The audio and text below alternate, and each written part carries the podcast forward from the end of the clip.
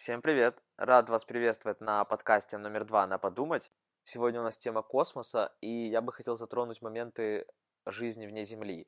То есть недавно было проведено открытие того, что на Луне, на видимой ее стороне, есть вода. Да, там содержание очень маленькое, буквально 0,33 литра на кубический метр, но это свидетельствует о том, что, так сказать, на Луне не все потеряно, где нет атмосферы, где температуры днем зашкаливают, а ночью минуса очень жесткие. Это на самом деле радует. С другой стороны, вспоминается недавнее открытие тоже фосфина в Венере, а точнее в атмос- высоко в атмосфере Венеры. Но сейчас оно так сказать, под наблюдением, потому что недостаточно данных, либо, возможно, были какие-то ошибки при исследовании, то есть это, ну, недостоверно.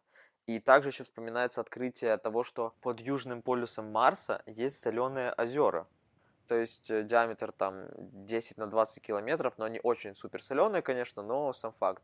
На какие мысли меня это наводит? Я прошу в комментариях писать, согласны вы с этими мыслями или нет. В первую очередь о том, что на самом деле это все очень здорово. Если в таких условиях выживаемость есть, то на Марсе, скорее всего, люди смогут выжить, когда будем колонизировать его. Насчет Луны опровергнуть либо подтвердить до конца эту теорию о льде мы можем сможем, точнее, в 2024 году примерно, а, когда будет запущена миссия Артемида, объединенная между государствами, люди туда полетят, будут, так сказать, брать пробы, почвы и так далее. Это мы все узнаем.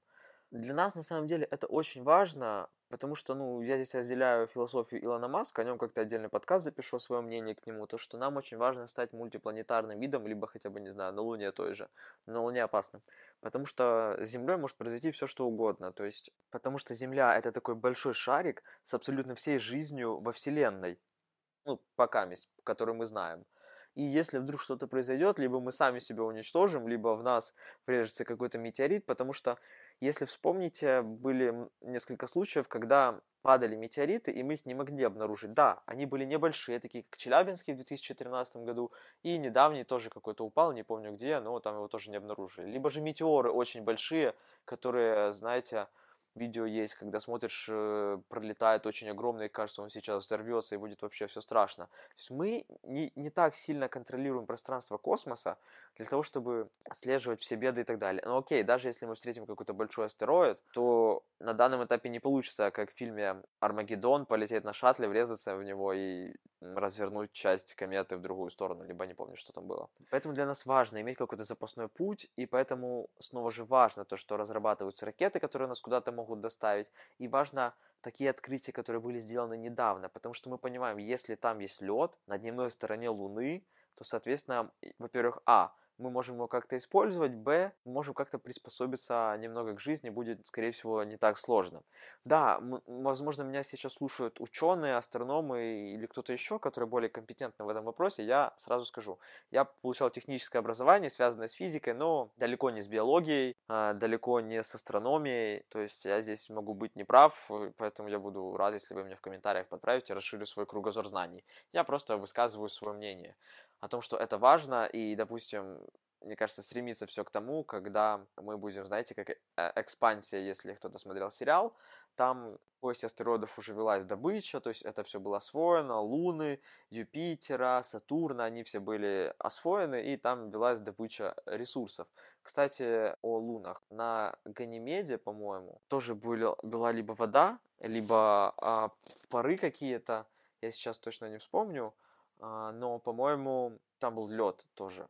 Но это не точно. Поэтому я часто, бывает, когда вечером лежу и думаю о том, то, что на самом деле мы не одни. Если в нашей Солнечной системе есть такие микроэлементы, что ли, как тот же фосфин, который вырабатывается либо в лабораториях, либо микроорганизмами. То есть лаборатории на Венере нет, ну, возможно, есть, но мы о них не знаем. А микроорганизмы вполне. Если есть микроорганизмы, значит могут быть какие-то и более сложные. Также была новость э, недавняя о том, что э, был в атмосфере, не помню в чьей, обнаружен какое-то новое вещество, что ли. Вот, нашел эту новость. Ученые НАСА обнаружили странную молекулу в атмосфере Титана. Ученые НАСА определили молекулу в атмосфере Титана, которая ни разу не была обнаружена ни в какой другой атмосфере.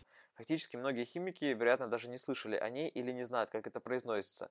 Произносится, внимание, циклопропенилиден, циклопропенилиден или С3H2.